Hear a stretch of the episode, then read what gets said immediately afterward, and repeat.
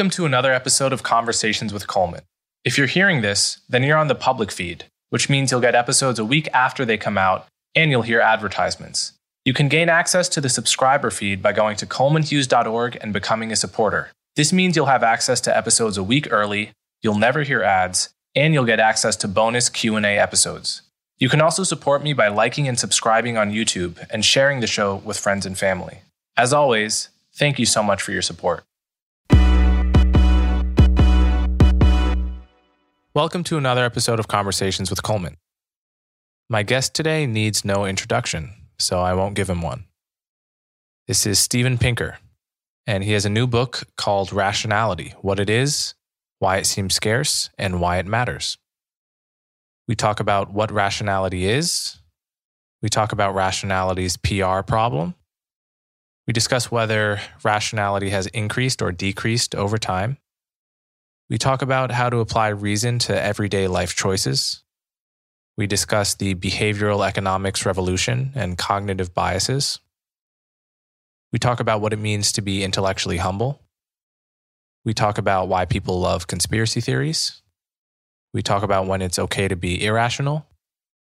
We talk about the role reason has played in the enormous progress humanity has made since the dawn of civilization, and much more. So without further ado, Steven Pinker. All right, Steven Pinker. Thank you so much for coming on my show again. Thanks for having me, Coleman. So, you need no introduction on this podcast. So, I won't ask you to give one. We'll get right into your new book. Your book is all about rationality. So, I guess the, the first basic question is what is rationality and why write a book about it at this moment?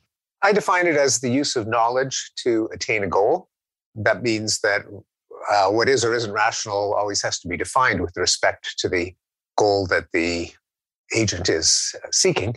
But as long as there is brain power calculation applied to uh, achieving the goal, and it can be different, diverse means of attaining it, then we're apt to call it rationality.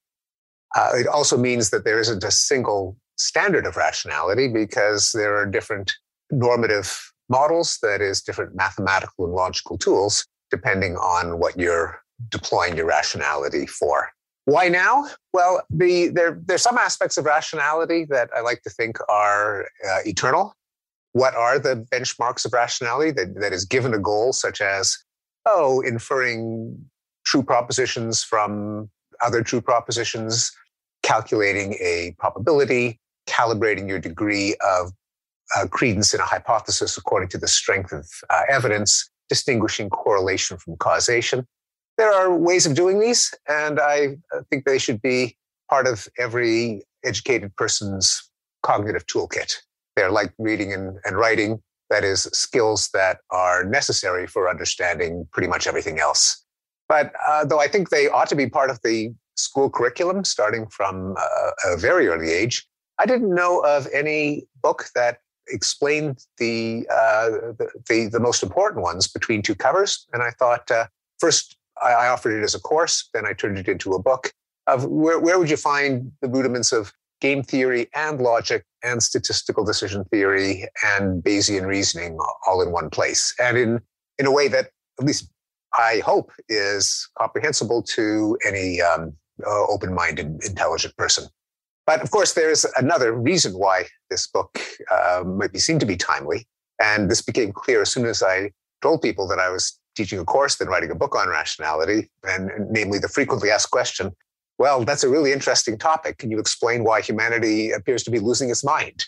Why do we seem to be flooded with, with fake news and conspiracy theories and medical quackery and paranormal woo woo and post truth uh, uh, rhetoric? Uh, what's going on with our species today, and that that makes it especially timely. So, a big theme of this book, and something I've thought a lot about in my life, is the problem of rationality having a, a kind of stench on it in the culture, having a having a PR problem. And there are various aspects to this, but one is, I think, the misimpression that rationality is it's basically just plugging a problem or a question into a kind of calculator, whether that's a rational person's brain or a robot or a Spock type character, and just it spitting out the one true answer to the problem, which is inevitably some cold, lifeless kind of kind of answer. And that's what rationality is. I think one thing your book, one realization I come away with from your book is that reason is a pretty open and creative space in many ways. It's a uh, one, one thing you talk about is the the recursive nature of rationality. Like uh, you know, just like with language, you can embed thoughts within other thoughts and assess thoughts with meta thoughts. Reason is is much the same way. So, can you talk a little bit about the the the PR problem that rationality has, and you know what what people think it is, and what it actually is? I'm so glad you brought up those two points because they really do lie at the heart of any explanation and defense of rationality. So yeah, the first one is that there is this PR problem. Rationality is is not cool. People seem to think it requires being you know dour and joyless, and and I, I do get questions like, "Gee, if, if we're supposed to be rational, does that mean I can't enjoy a sunset or fall in love or or you know, uh, go dancing, and uh, listen to music? No, of course not. Uh, rationality is the uh, ability to attain a goal, and the state of being rational does not tell you what that goal is. Those goals are built into our emotional, motivational makeup, and uh, in fact, it would be highly irrational to deprive yourself of a source of pleasure that doesn't harm anyone else, like loving your children, like uh, like listening to music, like enjoying uh, beauty, like having a sense of awe and wonder. Rationality can deepen those pursuits. They can uh, maximize the both the short-term pleasure and the long-term satisfaction. It can adjudicate among conflicts of goals when two people want goals that can't be realized at the same time. We, we more or less call that morality or, or an ethics it can adjudicate between goals that uh, are satisfied at different times, pleasure now versus long term satisfaction over the long run, uh, but certainly does not rule out pleasure, joy, wonder, awe, and so on. Now, the other point that I'm so glad you, you raised the recursive nature of rationality, because it's a, a, bit of a subtle point, but I mean, I, I think not once it's explained, which is that rationality can always uh, hop up a level and look down upon instances of itself. And that is a, an important counter to the criticism. Well, uh, you know, didn't, didn't the Soviet Union think that it was uh, applying a, a, rational plan for society? And look what happened there. They had the Gulag and the Holodomor and the Iron Curtain and so on. So rationality isn't so great. But of course, the, the thing is that in making that argument, you are applying rationality to the so called rationality of, for example, the Soviet Union. And you can always do that. The fact that someone claims to be rational doesn't mean that they are rational. And it must be rationality that allows us to say that some claim to rationality, in fact, isn't. And a, a, an important point, is a, kind of a philosophical point, uh, is that as soon as you ask for or debate or consider reasons for anything, you're already committed to rationality. You're not bribing someone. You're not. You're not threatening them. It's not like a, you know a hostage video, and you got to say what you want, or else you'll be hurt, or or or someone being bribed to say something. As soon as you're saying why, what's the reason, can you defend? It's too late to evaluate the importance of reason. Uh, just by showing up, you've already conceded that point. And that's always because it is reason that we use to examine the value of particular instances of reason. So, I guess my next question, I'll give a little context for this question. I, um, as probably most of my listeners know by now, I initially out of high school, I, I went to music school. I was at Juilliard for a little while before switching over to majoring in philosophy. And in general, throughout my adult and teenage life, I've been pretty much as steeped in the world of music as I have been in the world of writing and, and philosophy. And in the world of the arts, and you cite some some funny quotes from from Prince and other artists, where there is a sort of motto of let go of your reason, just in, enjoy this moment right now, don't be rational, don't make sense. And that feels liberating to many people. Many people feel that that really embodies how they want to live, at, at, least at certain moments.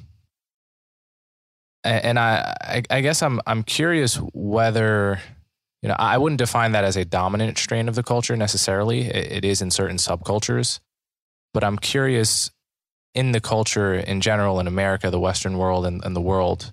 Do you think reason is is declining at all? So when people come to you and they say, "What's going on in the world? People are so irrational." Do you have a, a Pinker like response to give them that actually we're we are becoming more rational, or do you actually think there's there's sort of a, a backslide in how much our culture values reason relative to some earlier era? Yeah, a couple things. So certainly, you know, there's nothing irrational about going crazy, you know, on the dance floor when you're having fun. You know, as long as you don't think that that is a way to say solve policy problems or social problems. There was a, a book in the 1960s, I think it was by Abbie Hoffman called Revolution for the Hell of It. And there was a, an idea that uh, the society's problems this is an idea from, you know, from, from my generation, before my generation, for older, older uh, kids, that, you know, we ought to be spontaneous, that there's just too much uh, policy wonkery coming out of the think tanks. So I think that's a mistake. But in terms of carving out times and places in which you are uninhibited. Uh, there, there's no rational reason not to, and in fact, you know, here we are discussing it. We're we're, we're saying that uh, you know why not let loose on a on a Saturday night or you know in any other circumstance in which you are neither harming your future self nor harming someone else, and that's why rationality always does come into the picture, even when you're talking about going crazy, not making sense in in in, in circumscribed circumstances. You know, and as long as you don't uh, uh, apply just you know mob rule the the emotions of the crowd in order to accomplish something uh, politically. Now it is a, a, uh, a difficult question to ask how whether we're getting more rational or not because unlike some of the other measures of well-being that I have plotted over time in my previous books, Better Angels of Our Nature had uh, 75 graphs on various measures of violence over the course of history the uh, Enlightenment now expanded that to measures of well being like famine and uh, infant mortality and, and, poverty and illiteracy. But for rationality, it's um, you know, we don't have a a constant yardstick that goes back in time, so it, it's a little harder to answer the question. So here are a couple things that we can say. You know, certainly at the uh, at the top end, and acknowledging that there's a, a lot of rationality inequality uh, at the top end, we've never been more rational. We've got you know our science, our engineering, our technology is uh, just uh, growing exponentially. We have mRNA vaccines. We've got genome sequencing. We have uh, space probes. Uh, we have the application of more rational methods to uh, domains of human life that formerly were just a matter of hunches and authority and conventional wisdom and myth and rumor like uh, evidence based medicine. So instead of your doctor's intuition, you have uh, randomized controlled trials to see what works and what doesn't, well, often with some, some uh, uh eye opening surprises. We've got evidence based policing that helped drive down the American crime rate starting in the 1990s by concentrating the police on the uh, zones that have the, the highest levels of crime. We have evidence based sports, Moneyball, uh, as the, the title of the book by Michael Lewis uh, put it, where teams that aren't the richest in the league can outplay those who are far wealthier by applying uh, data and statistics, uh, an am- application of sabermetrics, that is the, uh, the quantitative analysis of, of sports, in particular baseball. Anyway, in domain after domain, there are ways in which we become more rational. At the other end of the scale, though, there there's no shortage of conspiracy theories and, and, and medical quackery and, and paranormal uh, beliefs, crystal healing power, astrology. It's not that they've gotten worse. They might have, but they've always been with us. And that at least gives us a hint that we shouldn't make the common error of saying, gee, there's a lot of stuff around uh, that I don't like, therefore it's getting worse. And I have, I have seen that fallacy over and over again when it comes to measures of violence and well being. There's uh, pollution, therefore pollution's gotten worse. There's war, therefore war's gotten worse. People confuse a single point in time, namely now, with a worsening trend when often the, uh, even though some problem or blight has not gone to zero, it, uh, it used to be worse. In the case of irrationality, this is in the case of kind of woo woo or spooky irrationality, belief in haunted houses, in telepathy.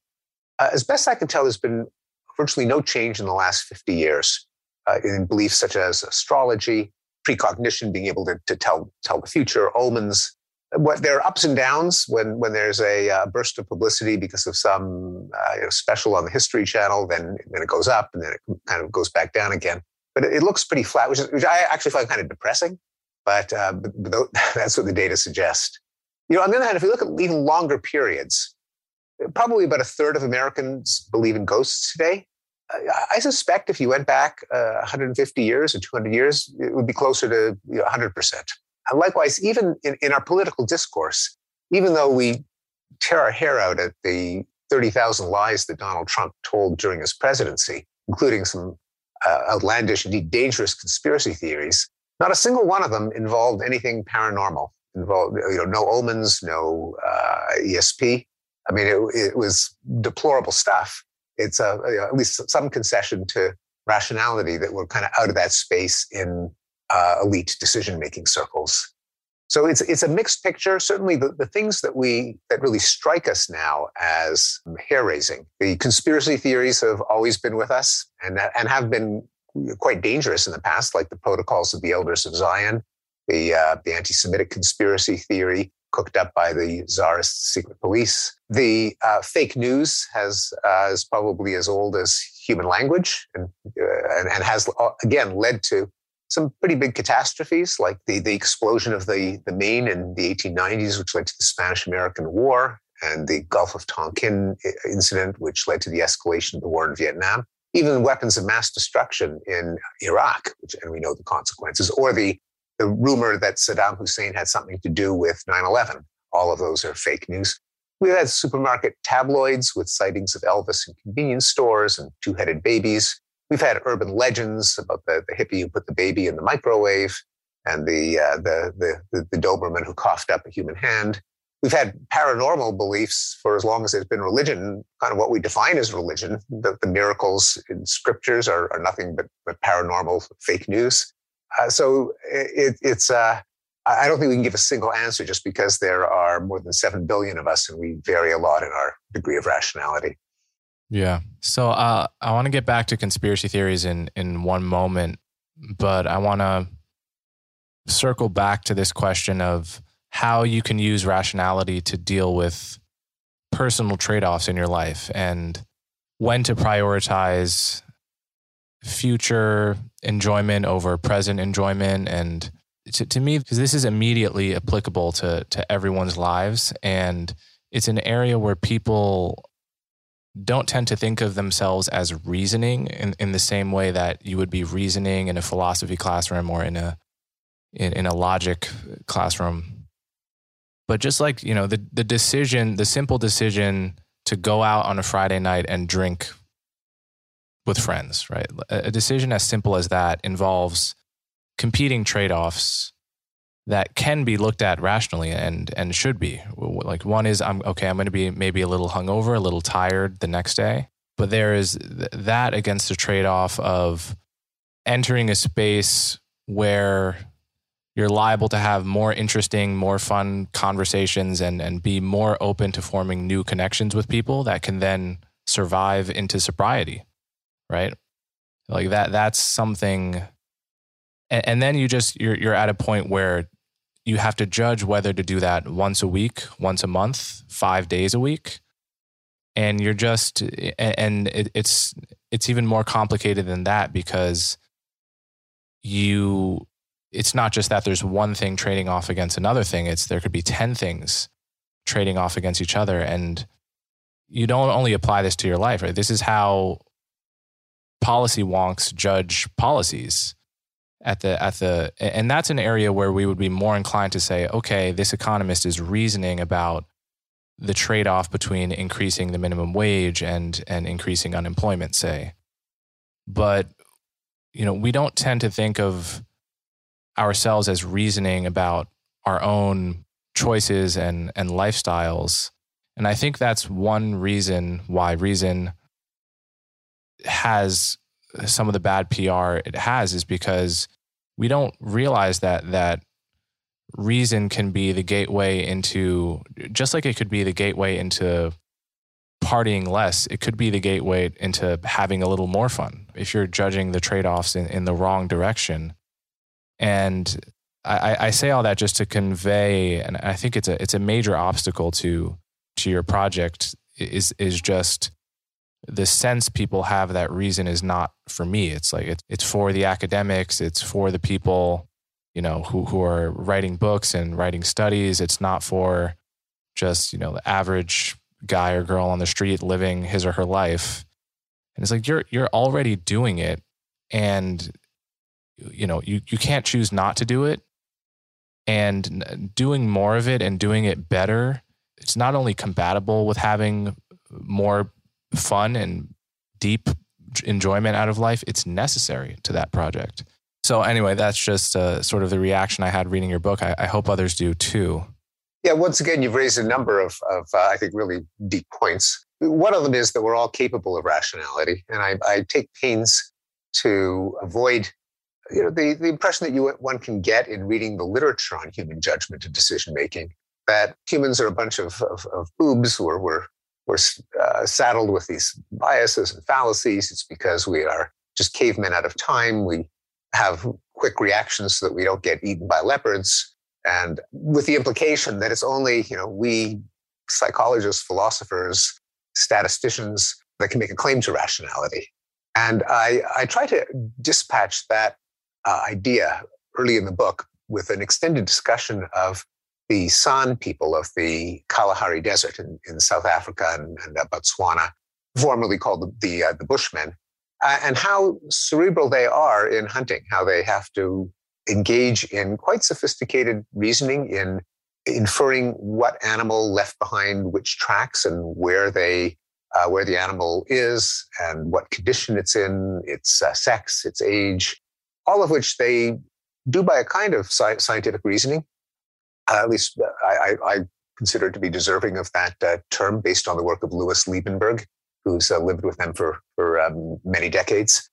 Uh, and, um, you know, and likewise, I, when I reiterate some of the classic fallacies that anyone who's taken behavioral economics or cognitive psychology knows about, the you know, base rate neglect, the gambler's fallacy, I try to not just say, well, uh, you know, aren't, we a stupid species, but rather, here is why that mode of thinking actually is pretty useful in pretty narrow circumscribed circumstances. It just can't scale, it can't generalize. And we're kind of trapping people into making these errors by hitting them with some circumstance that's unlike one in which that mode of reasoning ordinarily works pretty well. And I distinguish between ecological rationality and formal rationality. I, it's a distinction I borrowed from Leda Cosmides and John Tooby, and Gerd Gigerenzer.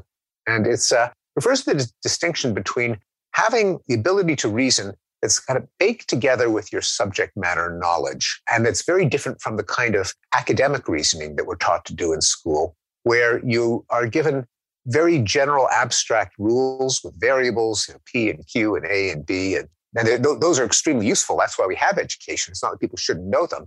But in everyday life, they often are inapplicable. And this becomes clear when you, say, speak to people from a, a non literate, non educated culture. You, uh, or for that matter, sometimes our, our, our own students, and you realize there is a kind of rationality to what they say, even though it doesn't fit with the application of formal rules. Just let me just give you an example. This comes from the work of the great Russian psychologist uh, Luria, who interviewed uh, Russian peasants. He asked them questions. He gave them problems like this: uh, All uh, animals in Siberia are white. Are the bears white? And the, the, the peasant says, "Well, how should I know? I've never been to Siberia." And he said, "Well, I just said all animals are white." He says, "Well, that's not the kind of thing that you can uh, figure out just by words. You got to see them." So he's kind of making a distinction between what philosophers call analytic versus synthetic or uh, theoretical versus empirical knowledge. Namely, there's some things you can't deduce. They're not like Pythagorean theorem. You got to, you have to be an empiricist. You got to look. But that would be an incorrect answer in a logic puzzle in one of our in, in our schools because we you we learn the habit of forgetting everything we know and concentrating only on the premises of the problem and deducing its implications. Again, that's a very powerful thing to learn, but people who don't do that are not, they're not foolish, they're not stupid, they're just reasoning in a, a, different way, which one can call ecological rationality. I think the Ulrich Neisser is probably the first one to uh, come up with the term. I just I can't um, avoid mentioning one other example. There's been a huge amount of discussion of the uh, the trolley problem in moral philosophy. The driver of a trolley has had a heart attack and keeled over. The trolley is uh, careening down the tracks. It's about to plow into five workers who can't see it approaching, but you're at a switch and you can divert it into a sidetrack where it'll only kill one worker. Is it morally permissible to divert the trolley, killing one instead of killing five? Now, sometimes students hear this problem and they say, well, why don't you just shout, hey, there's a trolley coming, get out of the way. Now, you know, that, that's uh, in some ways, you know, not a legitimate answer to that problem considered as a thought experiment to clarify our intuitions. But of course, in real life, that's exactly what you should do. So this is uh, uh, another illustration of the difference between ecological and, and uh, formal rationality, and a, one of the reasons not to bite off our species. Okay, that's a, a big digression. But getting back to your uh, the examples that you gave, say about deciding when and how much to let loose, uh, to trade off um, sometimes very difficult, almost incommensurable values. There is a chapter in the book on rational choice theory or expected utility theory on given that you can kind of weigh things at all, prefer one thing to another, and that's a big if, but if you can, there is a kind of a beautiful mathematical body of knowledge from John von Neumann that tells you how you ought to do that, as long as you can make choices at all. In the case of, say, getting drunk now versus and then having a hangover tomorrow, you know, you can weigh off how much pleasure do I get from being drunk versus how much discomfort do I have from being uh, hungover. And but on top of that, there's the time factor, namely, how do I compare pleasure now versus pleasure a day from now, a week from now, a year from now, 10 years from now. And there isn't, uh, it, it is a trade off that we're, we, in fact, all animals, all, all rational agents have to face. And the answer isn't, uh, oh, you shouldn't care about time. You, you, shouldn't sacrifice your future self your present self. There's a, a body of research from kind of economics, behavioral ecology called uh, Discounting the Future on what is the optimal or rational way to do it. And the reason that you, you really should favor the present to some extent over the future is, you know, you might be hit, hit by a bus tomorrow, in which case any deferral of pleasure now for the future would have gone to waste. Or you might have be planning for some future event, and you know the best made plans of mice and men go off to glay. They uh, you might have miscalculated. Maybe you're putting away fund, funds for retirement, and the retirement fund you know goes bankrupt. So there is a way that one ought to discount the future, and of course, it doesn't make sense to scrimp and save all your life for a you know, a fantastic birthday bash when you turn 80. You know, that, that really is not, not rational. You really should consume, enjoy as you live your life. The question is how much? And there is some reason to think that people tend to discount the future too steeply. That is, even though you really ought to favor the present over the future to some extent, people do it too much. They, they act as if they're going to die in a couple of years. And you know, probably our ancestors, you know, had a high chance of dying within a couple of years. We can be expected to live into our 80s, but we're kind of stuck with the time trade-offs that aren't applicable to a more predictable and longer life uh, society. But in and, and and that is a matter of rationality, and it's, it's it is it is a kind of ecological rationality because our folk wisdom already has some bits of advice of, of common wisdom that acknowledges that we are apt to overvalue the present compared to the future. Like advice like, say, for a rainy day, count to 10 before you uh, explode, control your anger. You know, a little more rudely, the, male to male advisory for discretion in sexual matters, keep your pecker in your pocket. Uh, there's a whole set of sayings of, you know, don't, don't, don't blow it now. Think about the future. Think twice. Hold your horses. Um, so that's already in our our, our value, our belief system, and it is a part of rationality that, as you point out, we already uh, stick to. In addition, of course, there's the trade off between what's good for me and what's good for someone else. So, in, in terms of the costs of getting drunk, you know, you really ought to factor in the risks to others from driving drunk.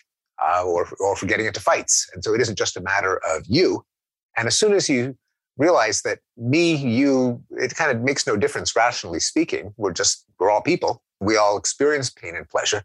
You've got to weight other people's well being in your decisions in order that you can insist that they weight yours in their decisions. And that means that there are a number of things that feel good in the moment that you shouldn't do at the cost of harming others with the, the, the risk that they'll harm you. Yeah. So I want to circle back to the points you were making about the work of, of Daniel Kahneman and Amos Tversky. And I think probably most people listening are, are by now familiar with the laundry list of fallacies that and biases that the human brain is, is subject to. And I, I just want to sort of re- reiterate the point you're making here, which is, is a very interesting one. And it, it's that many of the ways in which we can shown to be irrational, you know, these word problems given to us, you know, it's a, the sunk cost fallacy, you know, for instance, is a, is a common one. All of these kinds of fallacies, sometimes they're the the source of our mistake is is not that we're stupid.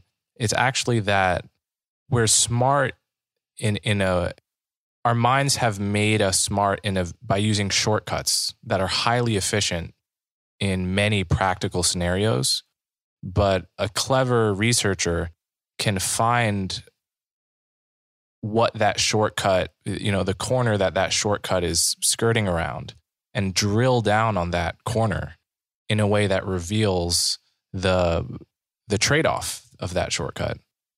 And and that really reframes the whole cognitive bias literature or the whole behavioral economic literature. It, it, the, the lesson to take turns from wow look how poorly evolved we are to reason effectively in the modern world to look how really ingenious our brains are at solving many practical problems that can be sort of foiled in, in narrow and in, in relatively narrow scenarios, some of which matter to some of which are very important to realize. But the lesson is not that we're irrational fundamentally. It's actually, in some sense, the opposite. It's that the ways in which we are rational are deep and highly useful in the real world, but can be exploited in experiments. Is that right? I, I think that's right, and it, and it is a point that that um, Amos Tversky and Daniel Kahneman themselves made now and again to, to their mm. credit. Although often that literature is kind of uh, explained or, or passed down as just a, a, number of ways you can poke fun at our species or at, at the ordinary schlub who can get caught in all of these fallacies. And you're right, first of all, that these are, many of them are ways of reasoning that depend on certain assumptions and that work serviceably well when those assumptions are satisfied, but they can be kind of caught out if you cleverly change the, uh, the problems so that those assumptions don't hold. And, and there are sometimes in which the problems, you might have to even give the problem a second thought because sometimes human intuition might even be more rational than the psychologist who's trying to uh, catch us in illusions. I'll, I'll give you an example. Here's a, a, typical or a famous kind of fallacy. If I say that uh, uh, Amanda is very sensitive, has a highly refined aesthetic sense, she loves poetry, she wrote a sonnet for her boyfriend for his birthday, she uh, has traveled to Italy. Uh, what's more likely that she is a art history major or a psychology major? Everyone says, oh, an art history major, obviously.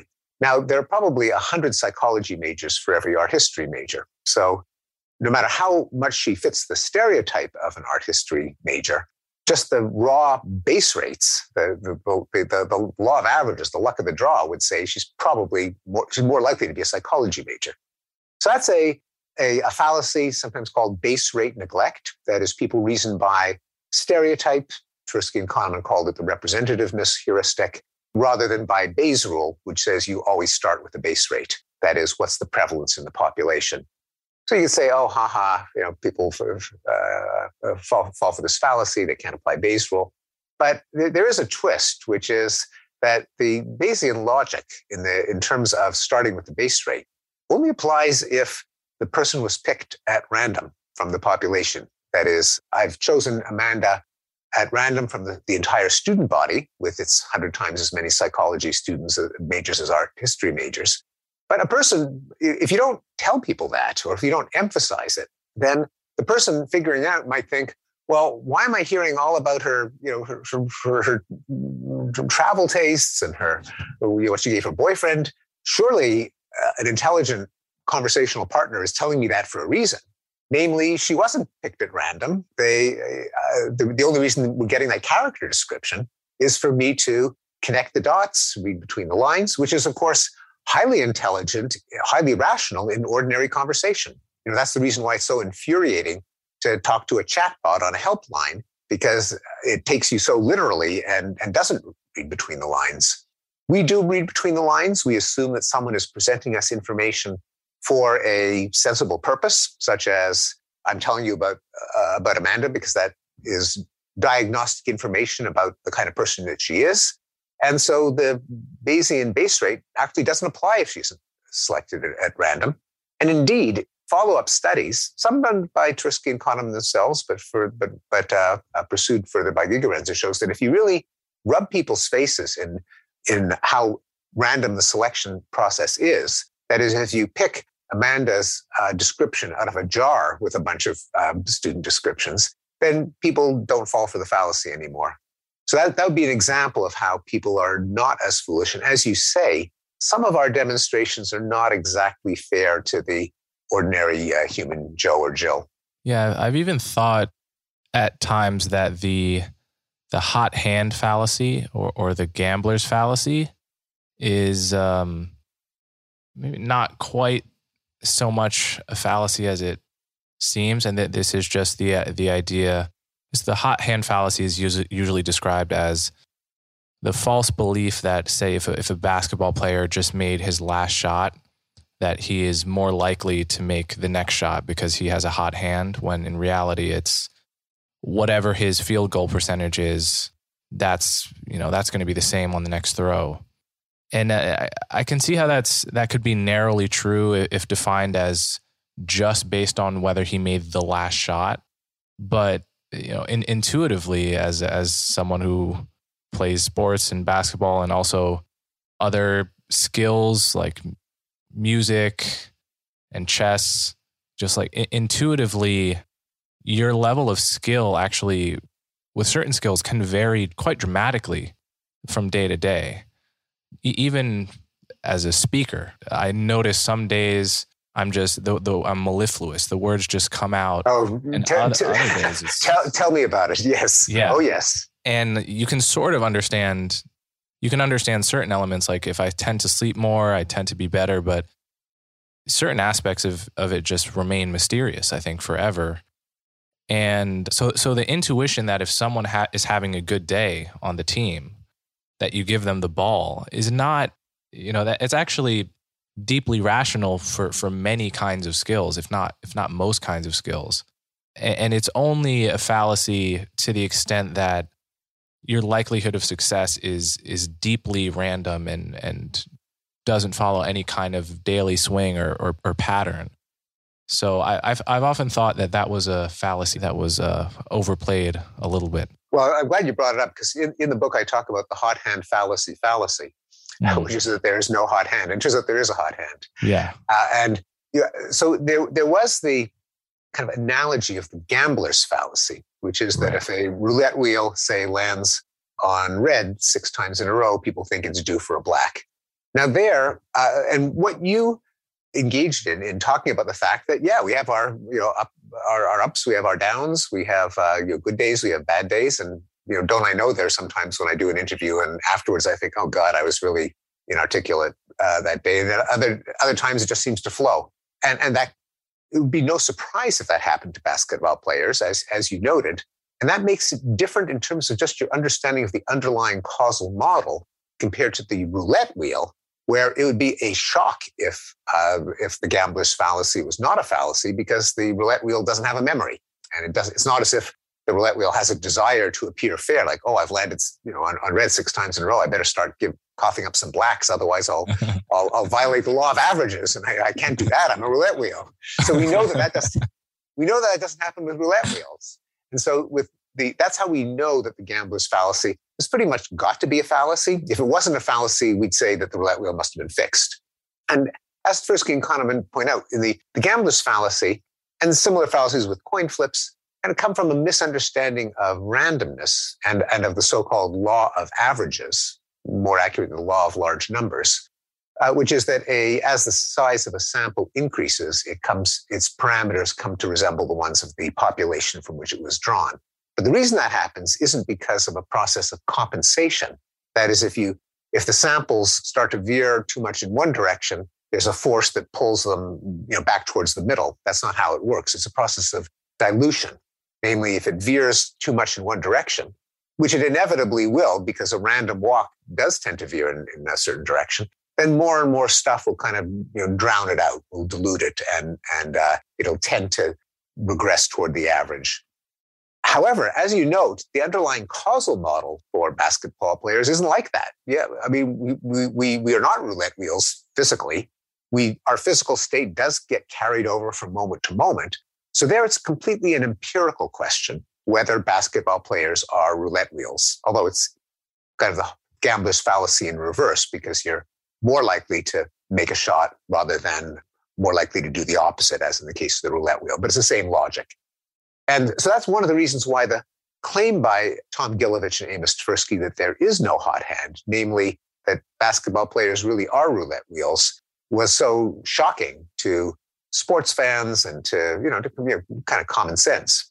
It turns out that Tversky and Gilovich probably did the statistics wrong, that by identifying streaks of hits or misses after the fact, they're kind of biasing the data against a continuation of the streak because let's say you, you, you, make a shot, make a shot, make a shot, make a shot, make a shot, five uh, successful attempts in a row. Well, it's almost by definition that the next one is going to be a uh, miss because if the next one was a hit, you could have called it a streak of, of, of six shots instead of five shots. Uh, and therefore, your delineation of the data is in part biased by whether there was a, a flip or not. So it's a subtle statistical point. Uh, it would have to be for someone as brilliant as Tversky to have missed it. Um, but it's, it's one that throws off the calculations. And it, so it turns out that common sense, conventional wisdom, you know, sports fans' uh, understanding turns out to be right. And the uh, kind of the gotcha gang, the, the ones trying to show how foolish and, and misled sports fans were turned out to be wrong. So that's why that I call it the hot hand fallacy fallacy. And I think this is an, another example of of reason or rationality being a more open space than people assume it to be, right? Because reason is not just always siding with the, the person who's showing stats and debunking something intuitive. Reason can just as often side with intuition when when it's applied to some observation that turns out not to be as rational as it seemed and the whole time you're using reason right? You're using reason to get to you're using reason on, on at some level on the initial intuition. You're using reason on the thing that debunks the intuition. You're using reason to debunk the debunking. And so reasoning is this this process we engage in. It's it's not as I said, it's not you just feed Spock the question and he tells you he gives you the Wikipedia page for the for the gambler's fallacy or something, right? It's it's a much more open and creative space than it than it's assumed to be.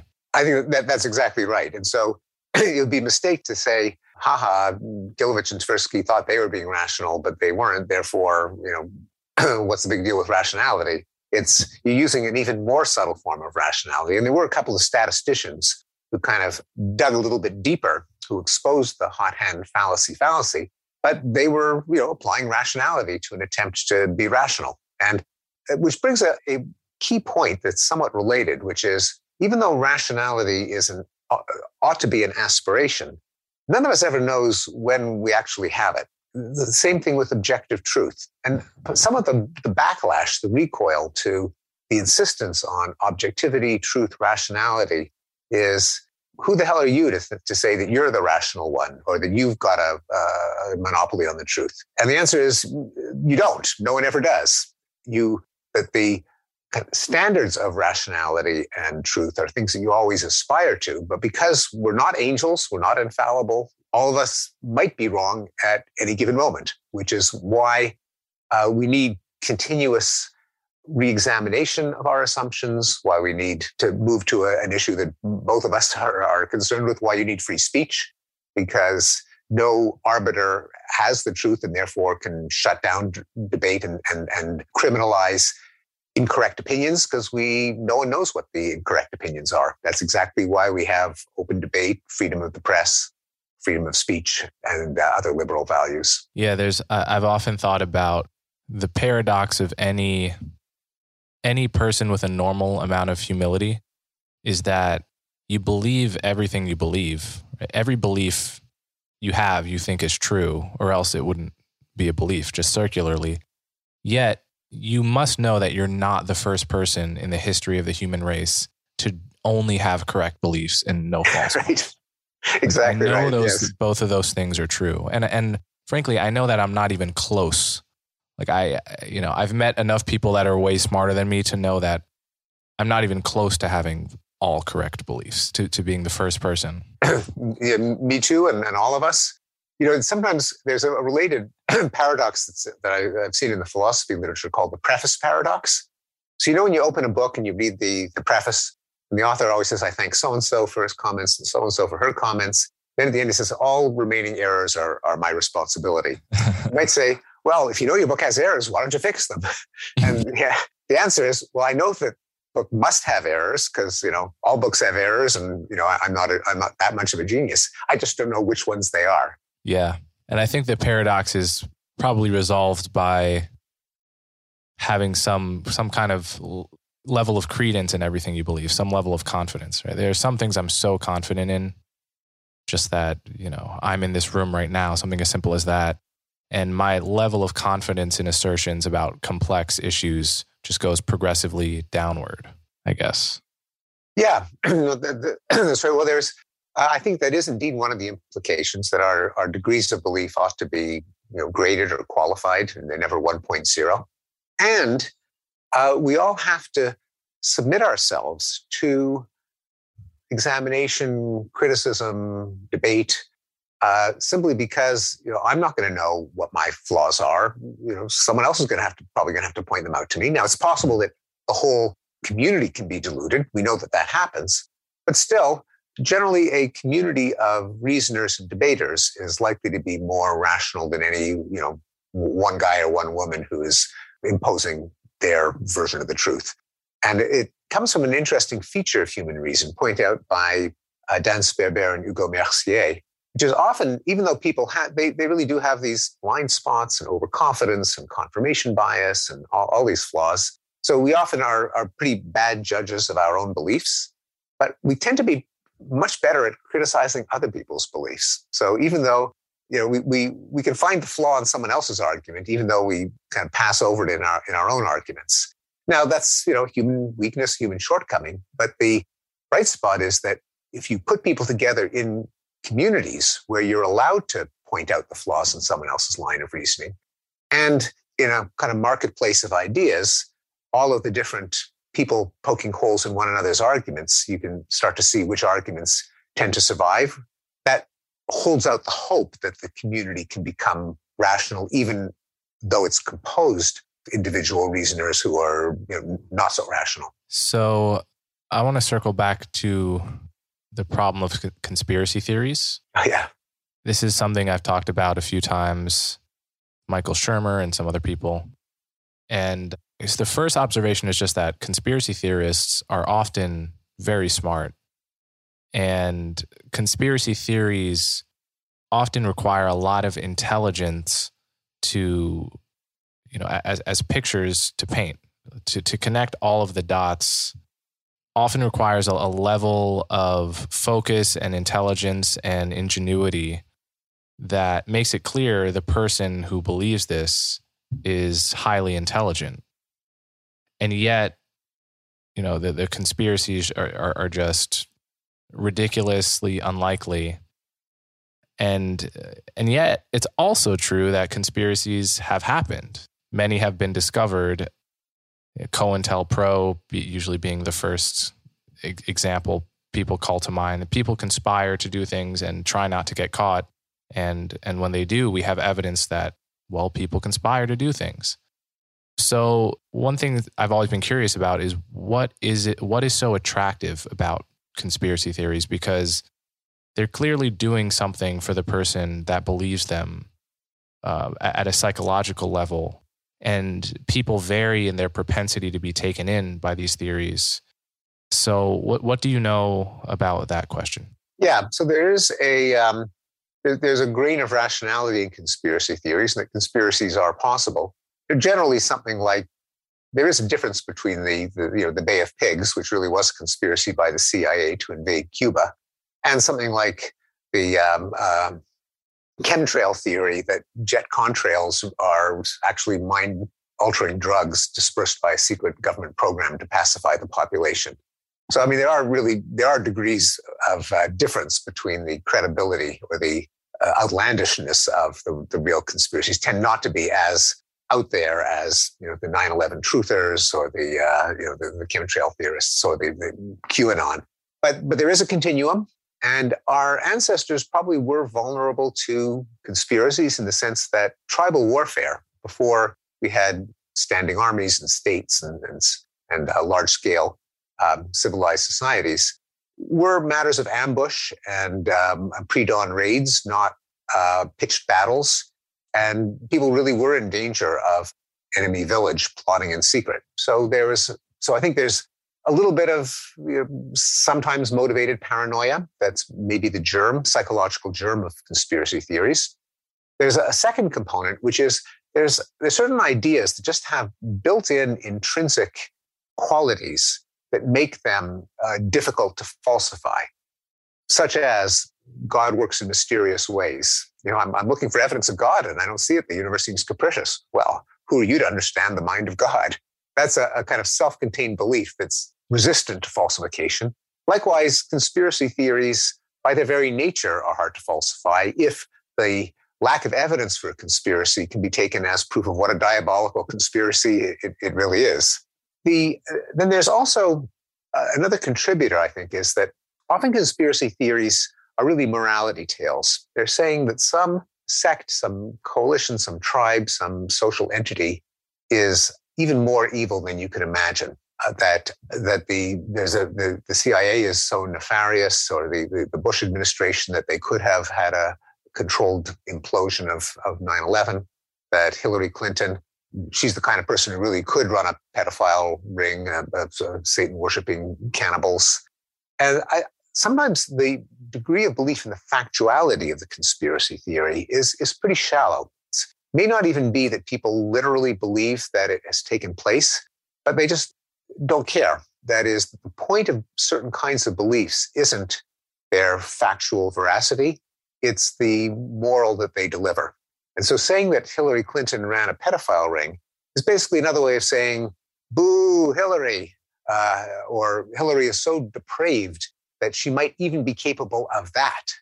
Now, I think you or I would say, well, no, no, no, you can't do that. It's one thing if you say boo Hillary, but you can't translate that emotion into a factual claim that she actually did something because it is incumbent on us to ground all of our factual claims on the degree of evidence, whether they actually happened or not. You can't just say it because she's, you think she's capable of it. Either she did it or she didn't. But that mindset, call it the reality mindset, is not the way that the human mind um, naturally works. I think we bifurcate our belief system into a reality zone where we really are pretty rational. Uh, we have to be if we want to you know, hold a job and pay the bills and get the kids off to school and keep food in the fridge. Uh, you can't believe in too much woo woo. Uh, if uh, you can't believe that, that beer is going to magically appear in your fridge because you'll open your fridge and there won't be any beer. You really have to be grounded in reality. There's a whole other zone in which your beliefs, the, whether your beliefs are true or false, don't really matter, at least to you you know, what, what's the what was the origin of the universe? Was was it God going Shazam, or was it a Big Bang? You know, what difference does it make to me? Uh, or uh, what actually goes on in the, the, the, Oval Office of the White House when I'm not there and and uh, can't can't witness it? You know, can I ever know? and and corporate boardrooms and and why do uh, bad things happen to good people the these cosmic questions are ones where people are i think satisfied with mythological beliefs with empowering uplifting mobilizing stories and whether the stories actually took place or not is kind of seen as, as pedantic as nitpicking and i think that's why some of the more outlandish conspiracy theories can be kind of held by people who are otherwise rational. Namely, they're not subjecting them to the same scrutiny as they would their factual beliefs. They don't feel they have to. And for many of our beliefs, for most of our existence of a species, they, you couldn't find out anyway. Yeah, I think so. I like this distinction between the reality mindset and mythology mindset. And uh, an interesting example is astrology. And just uh, the the ubiquity, at least in my generation, of people having astrology apps on their phones to tell them, you know, what their day is going to be like. And just the second question after what is your name nowadays, you know, to people in, in, in my generation is what's your sign? Yeah, by the way, and, that was um, true in, in, in my generation. It and is, I okay. kind of, oh, yeah. Uh, it was true.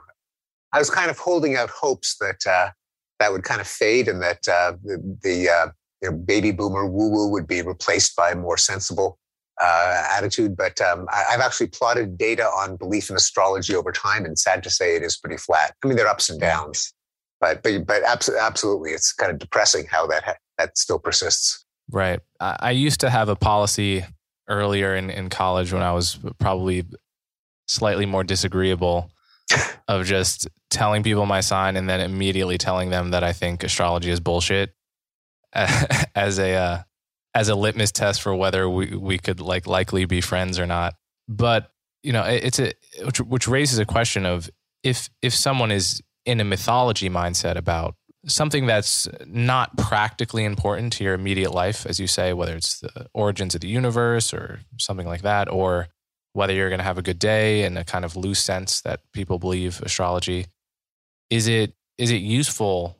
Does it make sense to engage them on it from a from a rational reality based point of view or does it make sense to live and let live and, you know people are deciding this with their family members and friends all the time do i keep the peace do i try to engage in a rational discussion what advice do you have people for, for people in, in this scenario i think if there is some risk that the person is going to make a consequential decision and therefore kind of you know, blunder into some kind of disaster or even foolish outcome and and you know, depending on your social relationship with a person, then it, it probably it uh, yeah, then it might be advisable. You you would be doing them a favor. Now you may not convince them. Some people it's, it's not easy to disabuse people of some of their beliefs. But in that case, if they're really going to do something foolish on the basis of an astrological prediction, then uh, you know, I think it would be friendly advice, you know, well given and, and ought to be well taken. In other cases, it could be anywhere from a waste of time to, to, to cruel. So I'll give you an example of a woman that I know who um, underwent a, a, terrible tragedy. Her, her sister was killed in a car crash. Her sister's grandchildren were killed in the car crash. So she just like lost a lot of family members. And she said, well, my only consolation is that we'll all be reunited in heaven. Now, I'm not going to say, oh well you know really consciousness consists in brain activity and when the brain is goes is stops functioning consciousness vanishes from the universe forever so you're not going to meet them in heaven you know that would just be cruel and and you shouldn't be cruel and it also it has no consequences in the sense or at least all the consequences would be negative it would be you know, deepening her grief without any compensating um, benefit so that would be kind of a case where you really shouldn't try to spread that kind of, of rationality. Um, only if it was really to head off some you know, disastrous decision where you think there's some probability that you might change their mind. All right. Well, we're we're at the end here. I guess I just want to leave my listeners thinking about the connection between rationality and moral progress before before I let you go. Um, You've written a couple great books about moral progress, including The Decline of Violence and then Enlightenment Now, which is one of my favorite books, just about the, the progress, the evidence for all the progress we've made in pretty much every domain we care about, from health to wealth to violence to uh, human rights.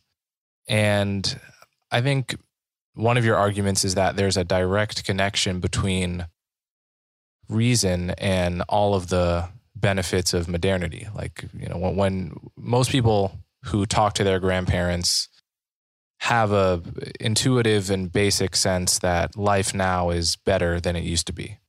And many academics, as you know, will, will challenge this, but for most people, it, it does kind of gel with some of their intuitions. So, just assuming you've persuaded someone of that, which is, of course, a big assumption, how do you persuade them that reason is a major source, uh, a major reason why all of all of this progress has happened? Well, it's uh, in a way, it's not distinct from the incredulity that people have about the the the mere the actual existence of progress, namely that our lives have gotten longer and safer and healthier and more peaceful and more um, respectful of, of uh, human rights because there is no force in the universe, no mystical you know, elevator that just carries us ever upward. Uh, that was a kind of 19th century Victorian conception of progress. Progress is just built into the universe. Uh, and it really isn't. The universe doesn't care about us. And if anything, the universe tries to, you know, kind of squash us. To the extent that we, the only way that we could make progress is by, at least material progress in terms of famine and poverty and natural disasters and uh, longevity is by figuring out how the world works. That is, applying our, our ingenuity, our rationality, with the goal of making people better off. And when when people have succeeded at that, and we retain the improvements that work and try not to repeat our mistakes, that's what progress is.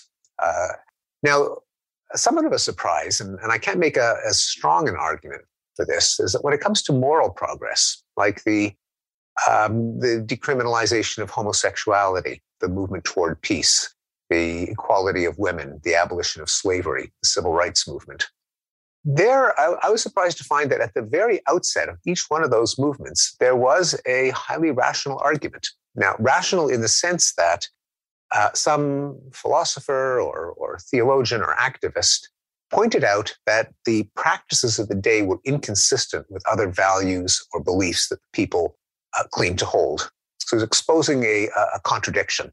And even for things where you wouldn't think that a, rational argument would be called for, like, you know, wh- why do you need an argument? Why uh, there might be something a wee bit wrong with burning heretics at the stake or cl- keeping slaves. I mean, it just seems like such a no brainer.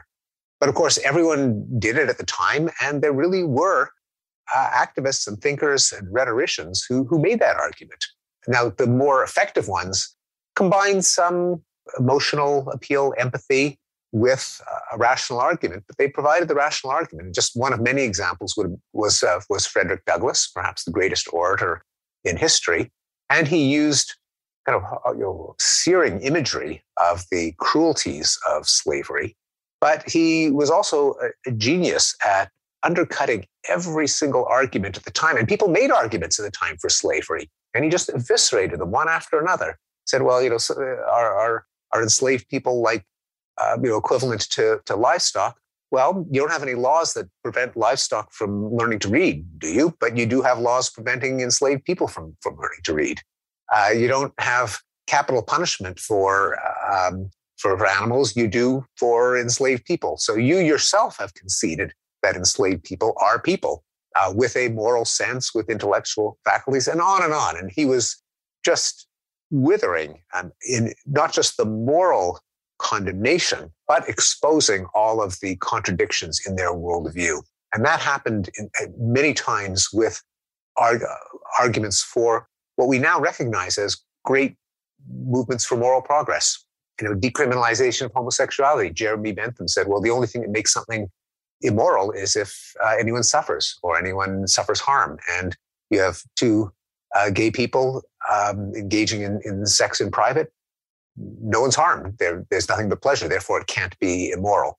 You know, things like that, which now almost strike us as too obvious to mention. That's because they won the day. Their argument persuaded people.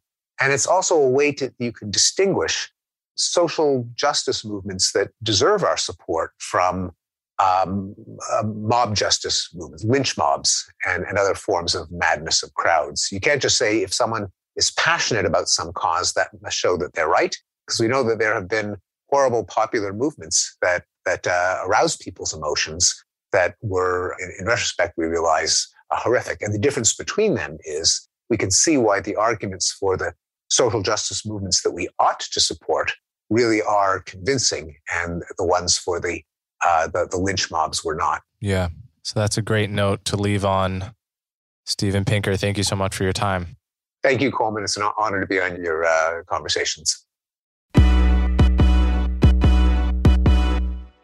If you appreciate the work I do, the best ways to support me are to subscribe directly through my website, colemanhughes.org, and to subscribe to my YouTube channel so you'll never miss my new content.